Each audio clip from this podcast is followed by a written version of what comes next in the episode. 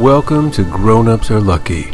In roughly the amount of time a fly is willing to sit on the head of a decomposing vice president during a futile exercise in discourse, we will tell you a story, short, strange, and honest in its unreality. This week's story is titled Paddle.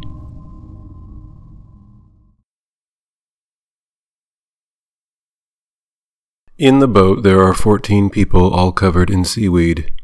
It is intentional. It helps with the skin and is camouflage. The flying sea rats, which are technically a hybrid of sharks and bats, have trouble detecting the passengers with their echo sonar. The people, and I am one of them, are looking to make it to a place where they will somehow rebuild their lives. Each one is trying to remember a book so that as soon as they find a forgotten island and are able to flatten enough bark and figure out which plant can be used for ink and then catch a largish bird with substantial enough quills, they can begin to rewrite these books from memory. The problem is they are so easy to forget. How to build a steam power plant out of coconuts, for instance. How to organize a just and equitable society that can keep people from becoming tyrannical dicks. How to know if we should trust an outsider who by chance discovers the island.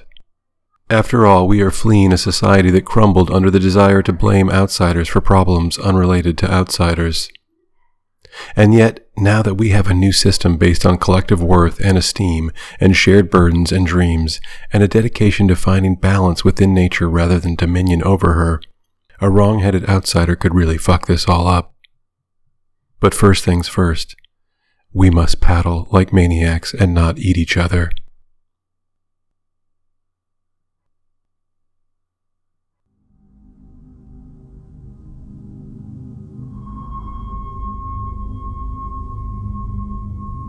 Thanks for listening. Thanks for listening. Thanks. Thanks for listening.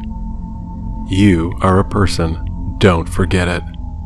We made this for you. Scientifically calibrated for this exact moment in time when you needed a little dollop of nonsense. Mind you, not a giant dollop. You have been drowning in a giant dollop for over a year, at best, and most of that isn't your fault. There is nowhere else to swim these days. So go ahead.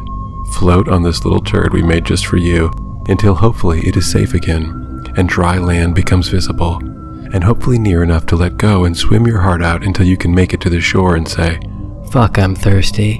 Where's the potable water up in this island? Good luck. We believe in you. Come back soon.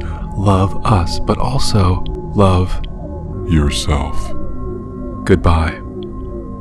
For more information on the for author, more information on the author, website please visit his website at thejasonorder.com.